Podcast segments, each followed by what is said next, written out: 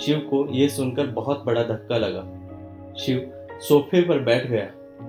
अभी तो उसकी शादीशुदा ज़िंदगी शुरू भी नहीं हुई थी और गौरी ने उसे छोड़ने का मन बना लिया। शिव एक बहुत धैर्यवान लड़का था।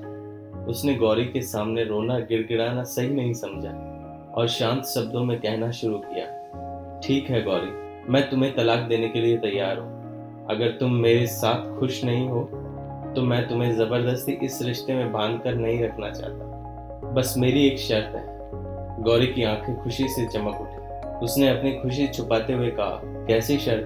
देखो गौरी, अभी हमारी शादी को सिर्फ़ एक महीना हुआ है और अगर इतनी जल्दी तुम मुझसे तलाक लेकर गई तो तुम्हारे पापा और तुम्हारी बहुत बदनामी होगी और तुम्हारे पापा ये सब बर्दाश्त नहीं कर पाए मुझे तुमसे थोड़ा वक्त चाहिए। उसके बाद मैं खुद तुम्हें तलाक पेपर साइन करके दे दूँगा और उसके बाद तुम जहाँ जाना चाहो, जा सकती हो। मैं तुम्हें नहीं रोकूँगा। लेकिन इस एक महीने में तुम्हें मेरे साथ एक पत्नी बनकर रहना होगा। एक औरत की तरह घर संभालना होगा। जब तक मैं घर में रहूँ, तब तक तुम्हारे चेहरे पर खुशी के भाव होने चाहिए। पत्नी होने का हर फ़र्ज़ निभाना है, सिवाय बिस्तर के। तुम सोच रही हो ये क्यों? गौरी अगर मुझे तुम्हारे शरीर से प्यार होता तो कब का तुम्हें ज़बरदस्ती पा सकता था?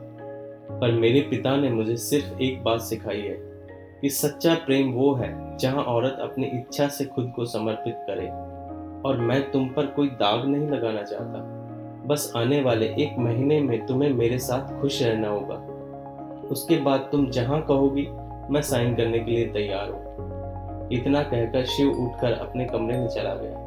आज शिव खुद को बहुत अकेला महसूस कर रहा था। माँ पिताजी के जाने के बाद शिव ने कभी खुद को कमज़ोर नहीं पड़ने दिया। पर आज गौरी से जो कुछ कहा, वो सही था या गलत, वो नहीं जानता था। पर वो नहीं चाहता था कि उसकी शादी टूटे और भगवान दास की नज़रों में गिर जाए। नहीं, मैं ऐसा कुछ नहीं होने दूँगा।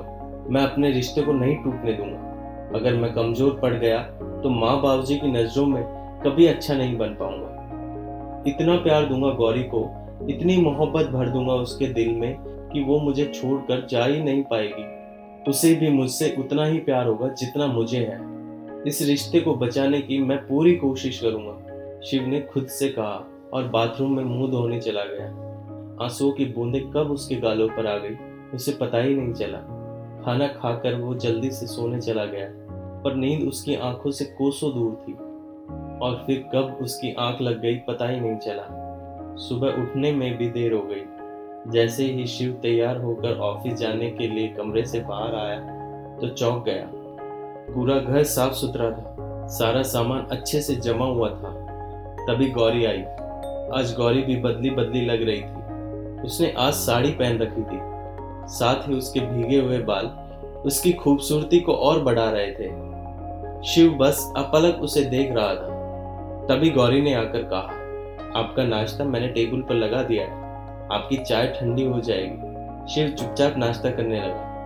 नाश्ता करके शिव कमरे में गया और वापस गौरी के पास आकर खड़ा हो गया। गौरी, नाश्ता बहुत अच्छा था। मेरी बात समझने के लिए थैंक यू शिव ने कहा। साड़ी में अच्छी लग रही हो, पर आज फिर तुम मांग में सिंदूर लगाना भूल गई। इतना कहकर शिव ने चुटकी में पकड़ा सिंदूर गौरी की मांग में लगा दिया और बैग उठाकर बाहर निकल गया। तभी पीछे से गौरी दौड़ती हुई आई। वो आप अपना टिफ़िन भूल गए थे। थैंक्स, शिव ने कहा। गौरी अंदर चली गई। शिव भी ऑफ़िस के लिए निकल गया। आज शिव को पहली बार खुशी महसूस हो रही थी। ऑफ़िस में भी गौरी के बारे में सोचता रहा। काश गौरी हमेशा के लिए ऐसी होती, पर उसके ख्यालों का महल टूट गया। जब उसे याद आया कि ये सब महज कुछ दिनों का खेल है। शिव ने खाना खाया और काम में लग गया शाम को घर जाते वक्त शिव को देर हो गई। जैसे ही वो घर पहुँचा, गौरी खाना खाकर सो चुकी थी। शिव का मन नहीं किया खाना खाने का तो वो छत पर चला गया। उसने सिगरेट जलाई थी कि तभी गौरी वहाँ आ गई और सिगरेट उसके हाथ से लेकर फेंक दी। सिगरेट हेल्थ के लिए सही नहीं है। जानते हैं ना आप? गौरी ने कहा। शिव ने जवाब दिया। तो फिर आज के बाद इसका इस घर में कोई काम नहीं है। मेरे जाने के बाद जितनी मर्ज़ी हो पी सकते हो, गौरी ने कहा। ठीक है, शिव ने कहा। अब चलिए नीचे, खाना गर्म करके लाई हूँ, खा लीजिए, गौरी ने कहा। शिव को गौरी कुछ समझ नहीं आ रही थी। एक पल में वो बेपरवाह होकर बात करने लगती तो अगले ही पल परवाह जताने लगती। शिव नीचे आ गया। गौरी के कहने पर उसने खाना खा लिया। शिव गौरी की सब बात मानने लगा और गौरी भी शिव की परवाह करने लगी।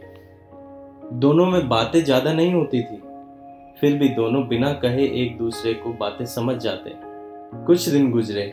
गौरी के व्यवहार में अब तक बहुत बदलाव आ चुका था। पर एक चीज़ वो हमेशा भूल जाती, अपनी मांग में सिंदूर लगाना। और हर सुबह शिव उसकी मांग में सिंदूर लगाता। एक दिन गौरी ने कहा, कितने दिन ये नाटक चलेगा? रोज रोज सिंदूर लगाकर क्या जताना चाहते हैं आप? शिव ने सिंदूर लगाते हुए कहा, ये कुछ पल की खूबसूरत यादें मैं अपने बेहतरीन लम्हों में शामिल करना चाहता हूँ, ताकि तुम्हारे जाने के बाद इनके सहारे जी सकूँ।